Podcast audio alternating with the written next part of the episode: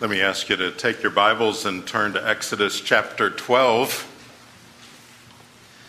And let me tell you what we'll be doing the next uh, couple of weeks. Uh, next week, we're going to come back to 1 John. We will finish that book up, and then uh, the week after that, I will be uh, answering uh, what is the most important question the most important question.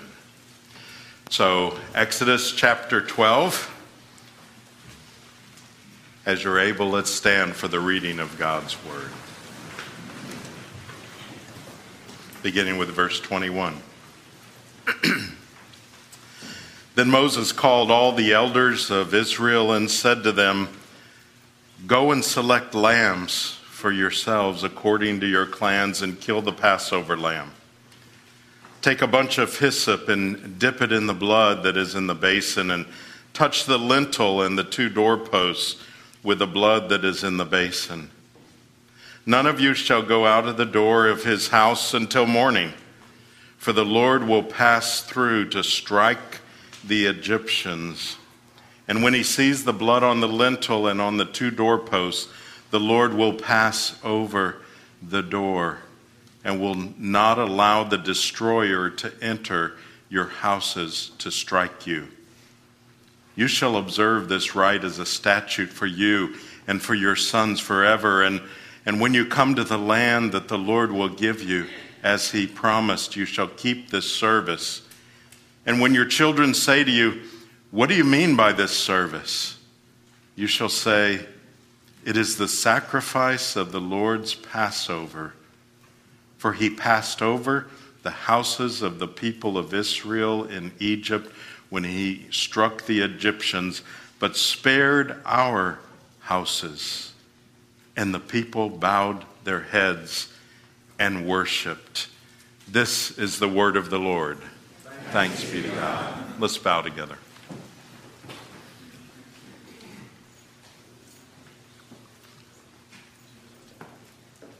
Lord, will you help us now in these moments as we as we first feed on your word by your spirit. And then as we eat at your table. So will you prepare our hearts in these moments?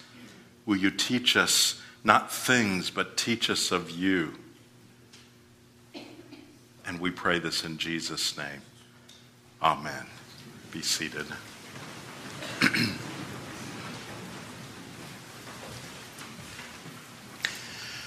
now, most of us, uh, if we were uh, blessed in our homes, grew up eating three meals a day.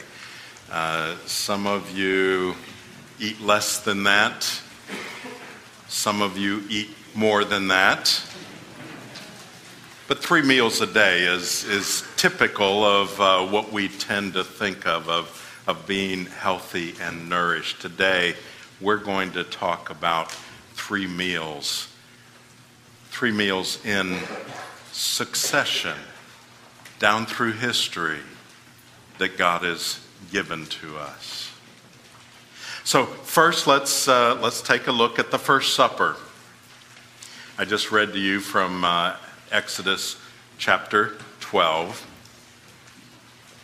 What, what I'm calling the First Supper is what most people call uh, the Last Supper when Jesus instituted it. But if it was the last of, of anything, it should be called the last Passover or the first supper. Let me explain, as we just read. Uh, Passover was, was instituted uh, when God's people were in captivity in Egypt. After nine plagues on Egypt that did not free the people of Israel, God told his people to do one more thing. And here's what I want you to do go into your home take the Passover lamb, the perfect lamb, as it was described, and slaughter it. Put some blood on uh, the doorposts of your house. Consume the lamb and the other food that was prescribed, all of which had meaning, all of which foreshadowed that which was to come. And wait. Don't go outside, just wait. That night, the, the angel of death took all of the firstborn in Egypt, except in the homes where that blood was on the doorpost. It marked them, it protected them. The angel passed over uh, those homes, and they were protected by the blood.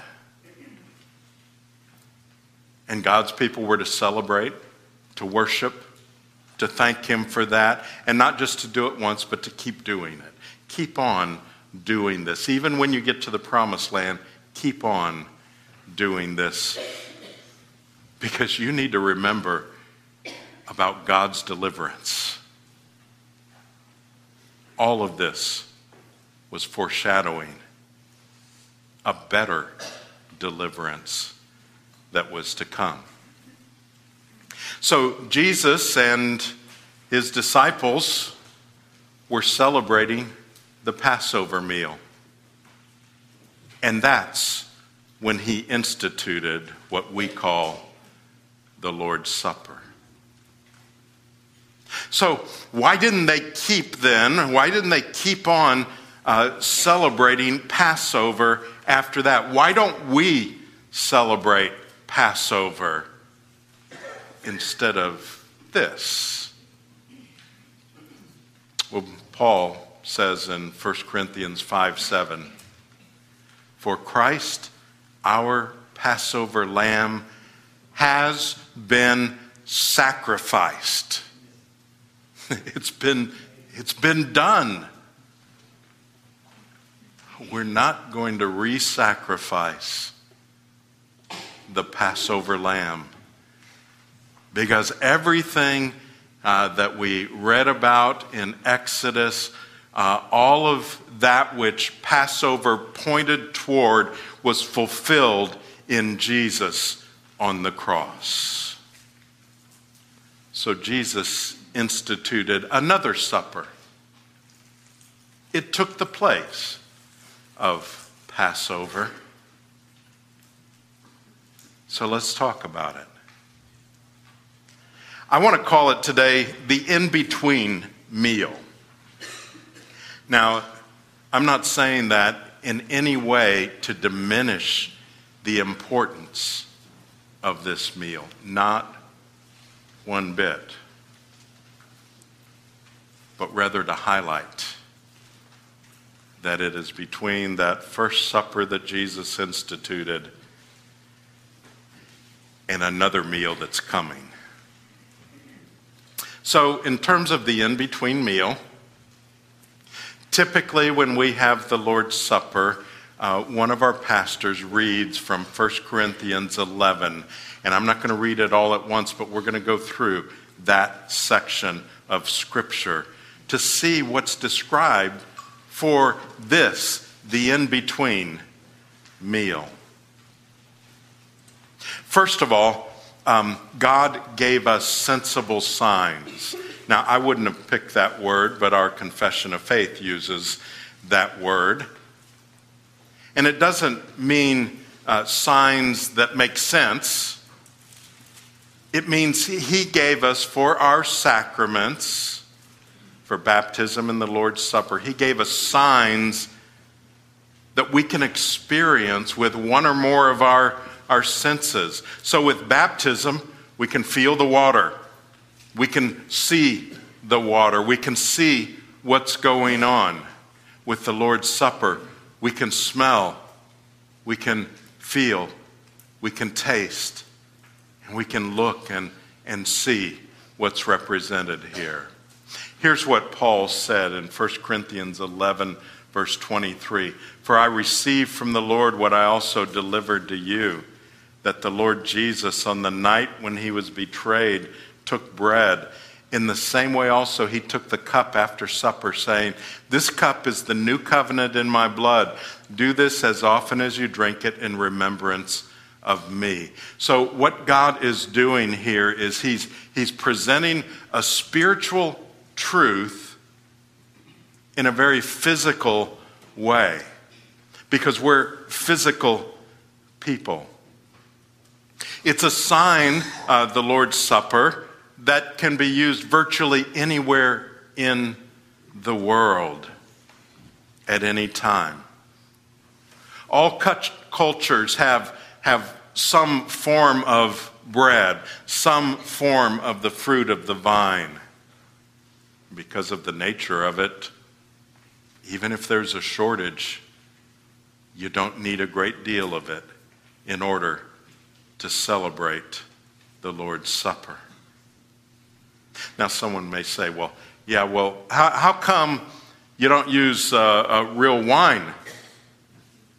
Well, because fermentation is not the point. It's not that we are opposed to fermentation, but we choose to use unfermented uh, wine out of deference to those who may have a weakness in that area. And I can tell you, I've actually known those who stayed away from church in churches where they used fermented wine because they were afraid for that to go in front of them. So we don't want to be a stumbling block to anybody. And since fermentation is not the point, uh, we choose to use um, wine uh, without alcohol. It's the same reason we use uh, gluten free bread.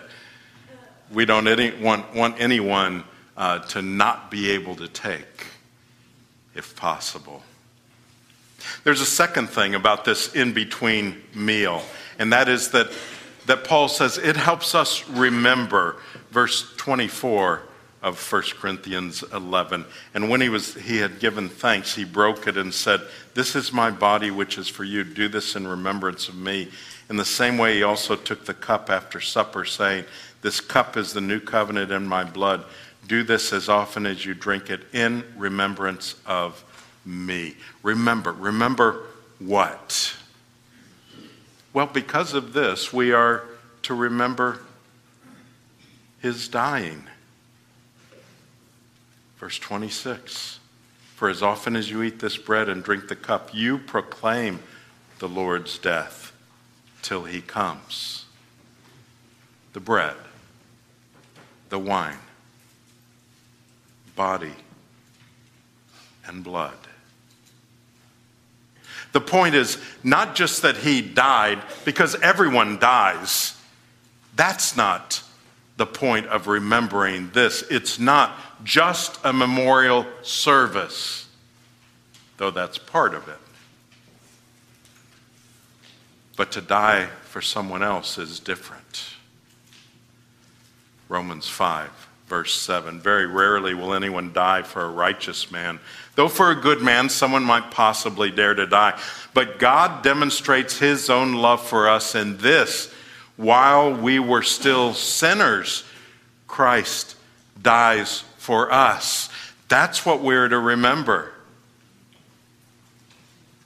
It wasn't because we were so good that he died for us.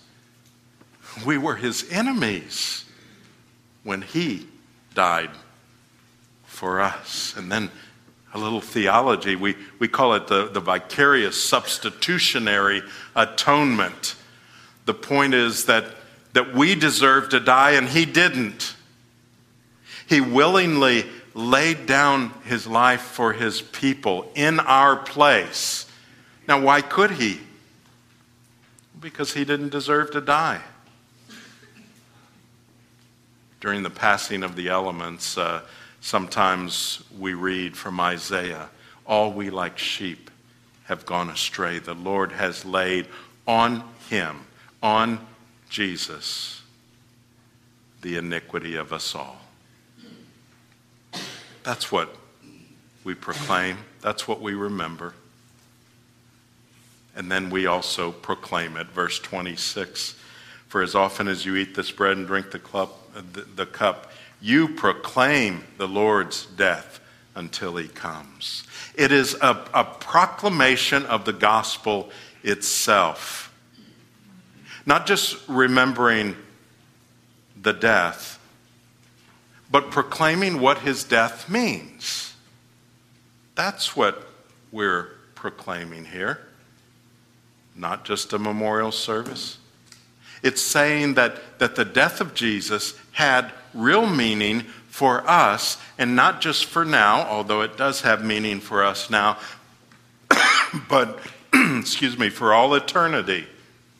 That's what we proclaim. So when we pass the bread and wine, we're saying, uh, let's remember what he's done for us. Proclamation of, of the nature of, what we see here.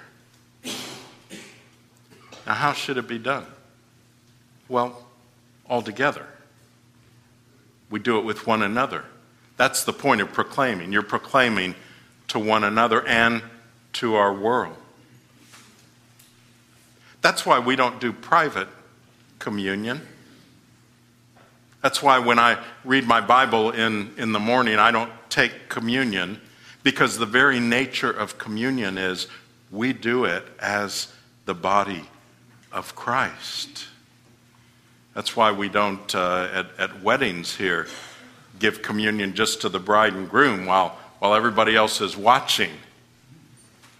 It's not a private thing, it is the body of Christ proclaiming one to another.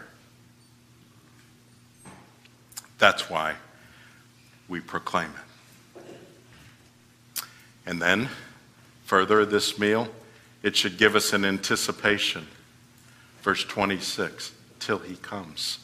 For as often as you eat the, this bread and drink the cup, you proclaim the Lord's death until he comes. Again, that's why we say it's not just a, a memorial uh, service for someone who died. It's pointing toward the one who died, but then who rose from the grave and who's coming back. That's the anticipation. So it's not just looking back, it's looking at what's going on now and it's looking forward to that which is to come the marriage supper of the Lamb. At that table, we'll, we'll eat with him and with one another in celebration.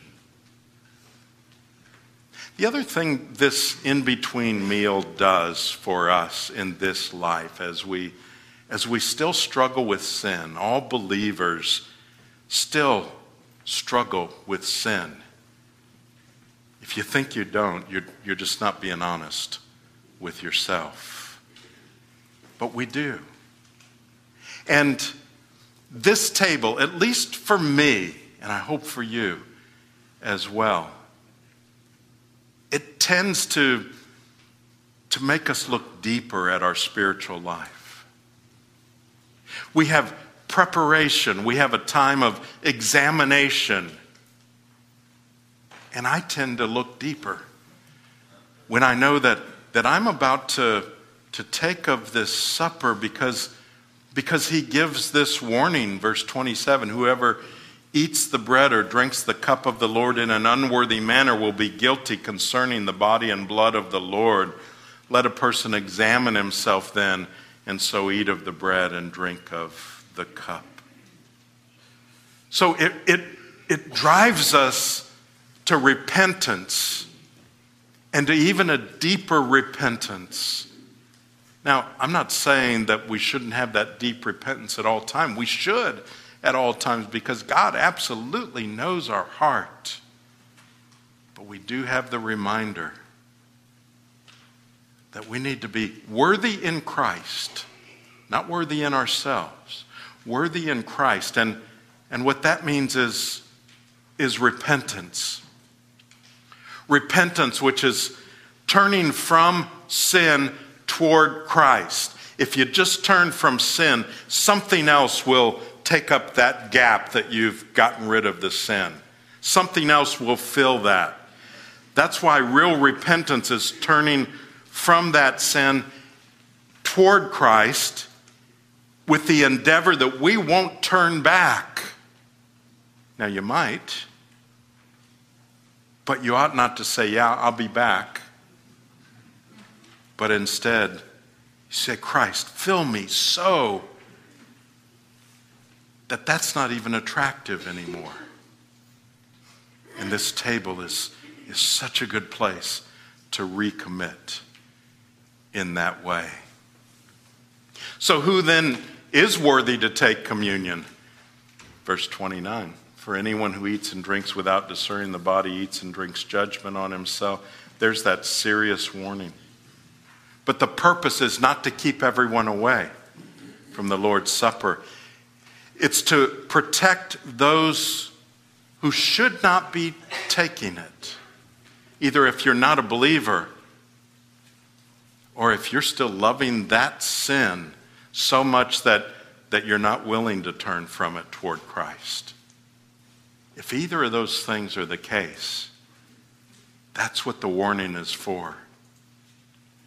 And, and God graciously says, don't call down judgment on yourself by being in that situation.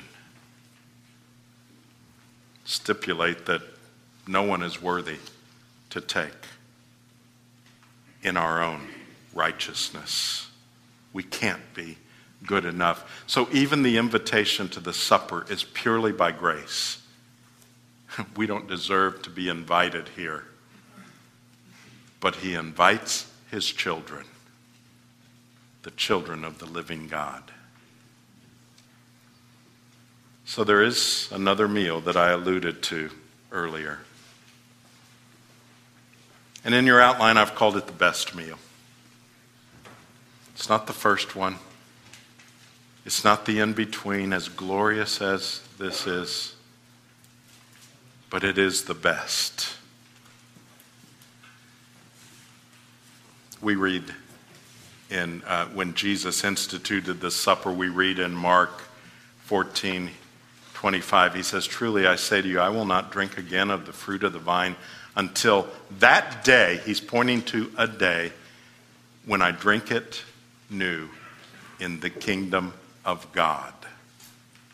Now, what did he mean by that? Well, I have in my ministry had the joy of doing many weddings. I got a couple more to go. But when it comes to weddings, it is uh, very typical in our country to have a rehearsal beforehand. Following most rehearsals, there is a rehearsal dinner.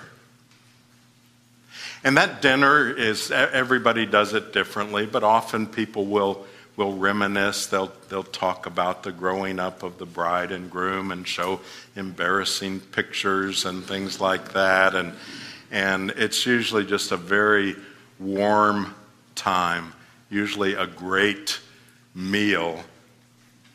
I've been to some of the best restaurants I've ever been to because I happen to be uh, doing a wedding. And it's usually just a, a really good time. But here's the thing it's a great time because it's anticipating the wedding, it's anticipating something else.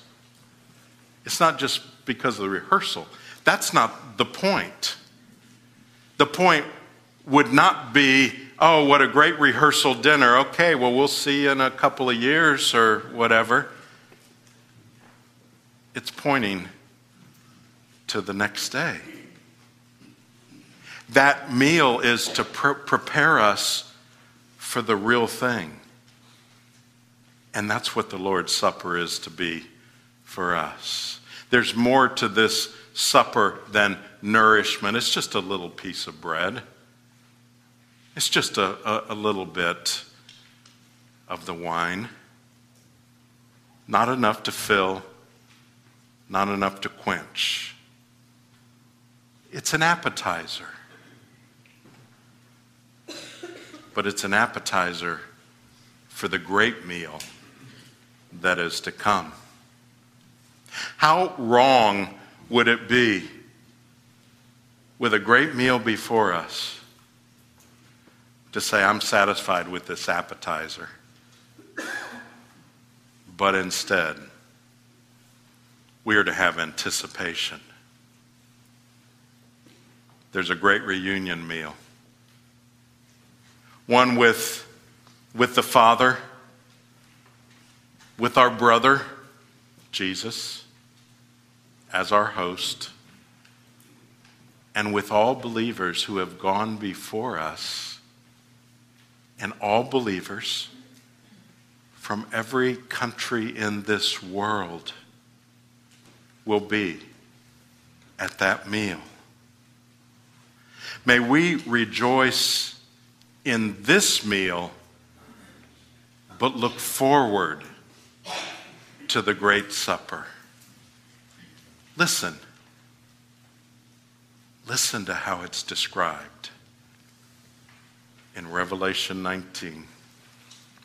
Let us rejoice and exult and give him the glory, for the marriage of the Lamb has come, and his bride has made herself ready. It was granted her to clothe herself with fine linen, bright and pure, for the fine linen is the righteous deeds of the saints. And the angel said to me, Write this Blessed are those who are invited to the marriage supper of the Lamb. And that's you.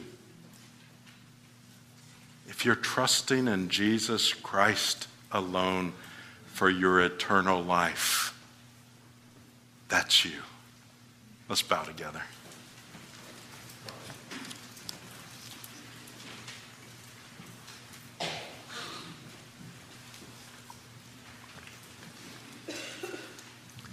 Lord, even as we take in these moments, will you help us by your Holy Spirit to look deep into our hearts. Will you help us to remember what you've done for us and rejoice in that and proclaim that to one another and to those who are looking on? And will you give us an anticipation of that which is to come, the great supper? Will you grow us in these moments, we pray, in Jesus' name? Amen.